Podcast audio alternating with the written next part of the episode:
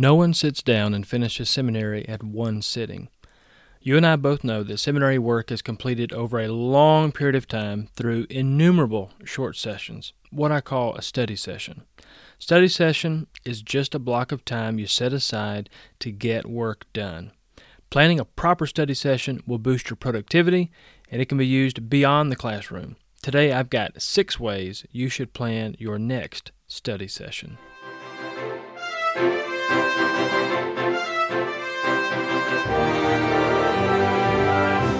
Welcome to the Seminary Support Podcast, where you will find help to start, finish, and get the most out of your seminary experience. I'm your host, Mark McElreath. On today's episode, I've got six ways you should plan your next study session. Number one, set a start time. Just working on it when you have time never works. Decide when you plan to begin. Do the kids go to bed at 8 o'clock?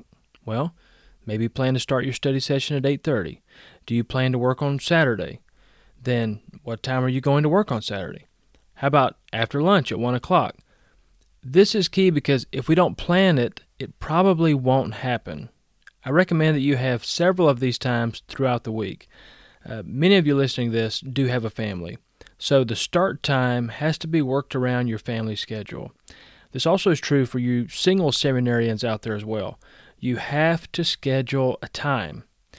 Now, as I was thinking about this, I came up with a personal anecdote. A few weeks ago, I came home on a Monday, and Monday is my big seminary work day. That's when my my week opens up, and I know, okay, I'm going to get a big head start on the week.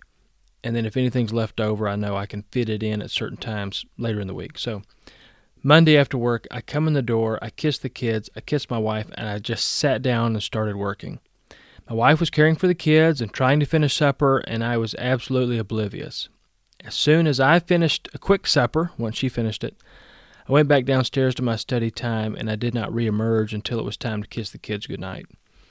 And honestly, my wife seemed a little stressed, and when I asked her what was wrong, she let me know that the children missed spending any time with me and suggested I take a few minutes with the kids after work, then begin my study session to help the evening run more smoothly. So I was a wise husband. I took my wife's advice. Men, it's always a good idea. The next night, I decided I'd come home, kiss everybody when I arrived, and then put puzzles together with the kids. So that's exactly what we did. We put puzzles together. It was supper time. I ate supper. I helped clean up, and then started my study session around six or six thirty. That plan worked great. The kids loved doing puzzles. It helped keep them out of her hair, my wife's hair, while she finished supper. And then it really helped us make a smooth transition from supper and then me into doing my study time. So everyone was happy. My wife is so encouraging in my studies, and I do understand it's a sacrifice for her and the family sometimes, but this takes coordination and communication. So, first of all, set a start time. Number two, set an ending time. Now, this may sound weird. You say, well, I'm just going to work till it gets done. Well, in most cases, I don't recommend you work with an open ended finish time. Okay, I'll just work until it gets done is not always the best policy. I realize, you know, you can be up against a wall and you have to finish a project or an assignment that has a deadline, but if you work ahead, it does not have to be the case. The point is, you should sit down to work and know when you plan to finish that session. Maybe you plan to sit down at 8:30 and you're going to work till 10 o'clock. This doesn't have to be long periods of time. There are times when I know I've got 20 minutes to work, so I make it a mini study session. Maybe I plan to read a chapter of a book I have due, and I'm going to do that in that 20 minutes. Uh, one thing that this does is it builds a sense of urgency. You know that you only have one hour, or you know you only have two hours to get those things done. Uh, my kids, I don't know about your kids, but my kids can take forever to clean their room. But if I tell them I'm setting a timer and they only have four minutes to clean their room, they go like into supercharge mode. It always gets done in four minutes. Newsflash, you and I never outgrew this. Say, I'm going to get this done and I'm going to finish it by this time. That urgency will build and it will push you to get the work done. If it's open ended, you'll just, oh, well, I'll finish it next time. No, set the end time. Third thing, set a goal in the study session, set a goal about what you can get done in that session. Of course, the goal will depend on how much time you have. And look, you know what you can get done. Okay, maybe you're just starting out in seminary. Maybe you just started a new class, so it's difficult to know how much work you can get done in any given amount of time. Well, honestly, once you get a week or two in, I think you're going to have a pretty good gauge of what you can accomplish. And I really recommend the goal setting. You try to get a little more done than you think you can. Okay, so you have two hours to write your discussion and response. Well, maybe you can plan to do the discussion and response and read an extra two chapters to get ahead on next week. Uh, whatever it may be, that's going to push you to finish the work. Number four, turn off distractions. Now, this seems like a no brainer, but many of us struggle with it. I recommend you only open the browser or the app or whatever else it is that you need. Don't pull your phone out unless you're accessing something that is for the assignment you're working on. Okay, five minutes on Twitter or two minutes on Facebook never only takes five minutes or two minutes.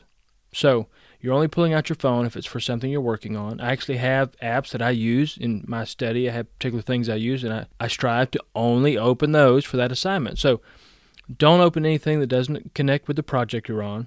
And the only reason you answer your phone is for an emergency. Silence your phone and silence other devices. Uh, here's an idea I did hear. Uh, you may want to do this. I personally don't do this, but it may help you. Um, actually, have a separate internet browser that you only use for seminary. So maybe you use Safari for work, and of course, you have all your bookmarks that you use for work, and maybe you only use Chrome for seminary. So that way, you have the bookmarks in Chrome that connect to your seminary work. You know, you connect to your Blackboard or your email or whatever portal you need for the library. That way, you only have the bookmarks in Chrome, your seminary browser, that connect to your seminary work, and you're not distracted by other favorited pages. So, it's kind of like when you open your online library and it's right next to your bills tab and you remember the water bills due and then you got to pay the water bill and that reminds you you've got to deposit your paycheck and look I've been there however you can cut down on distractions you've got to do it uh, let me give one word about music lots of people like to listen to music while they study while they work and there are many times when I like to do that I think music is fine as long as it does not distract so for me I don't listen to hymns when I work on seminary because I'll sing along with the hymns and then I'm not focusing on the work at hand. So uh, I may lean more toward classical or something like that. But know what distracts you and limit it. All right. Be proactive on that. Number five, don't get sidetracked. Now, this does go hand in hand with turning off distractions, but when a distraction comes, know how you're going to handle it. And know that you have a choice. You have a choice regarding how you will deal with that distraction. So if you deal with it improperly, it's going to sidetrack you. Here's a hack that I heard a while back, and, and it has worked really well for me. When I think about something that needs to be done, so I'm, I'm reading or I'm writing or I'm, I'm typing out something, and I need to keep that flow of information going, that you know, you kind of get in that zone. But then something comes into my mind I know I need to get done immediately I write it down and I set it to the side, just just on a scrap piece of paper. So you're right in the middle of your journal article. You really need to complete it. You don't need to break that thought. But then you realize you need to buy your mom a birthday present. Okay, well you should buy your mom a birthday present, but not before your study session's over. Okay, jot down buy mom B day present, set it to the side, and then address it after the study session is over. Amazon is still going to be there when you finish but it's not worth you getting sidetracked during the study session. Only seminary work gets done in the study session. A sixth thing and a final thing let others know you're working. You're busy. Many of you are married and you're raising children. Let them know when you're working. It's going to help them understand that what you're doing is your homework and it's important. Uh, my girls, my two oldest, they have homework. So when I tell them daddy's going to work on his homework, they're like, oh, okay, homework. Like, we get that just communicate with your wife that you know this I'd like for this to be my study time and agree on a time that works for both of you like maybe it's after supper after you play with the kids spend some time with them try not to plan a study session though through a bedtime ritual. So our kids go to bed at a certain time at night. There are certain things that they do before they go to bed okay that they've got to get ready for bed. They have certain routines. So i try to if i have a study session that goes through that time break it up. Take take a 15, 20, 30 minute break so you can spend those final moments of the day with your children, with your family, and ultimately they're going to be the better for it, and you and I are going to be the better for it. And then come back to your seminary work. It's still going to be there. So, six six ways to plan, I think, a great productive study session. One, set a start time. Two, set an ending time. Three, set a goal. Four, turn off distractions. Five, don't get sidetracked. Number six, let others know you are working. I wanted to just say something about the last three episodes. If you've been listening to these in order, uh, we're a mini mini session kind of on theological research, and I want to say thank you for all the feedback on that. Many of you let me know that it's helped you and what's going on. I had one listener tell me they're using those five steps toward theological research in their devotions, which I think is incredible. That's so great. So I want to thank you for letting me know you're listening. It really means a lot. I've also started including something in the last episode. I'll include it in this episode. A uh, way that you can send an audio message to me.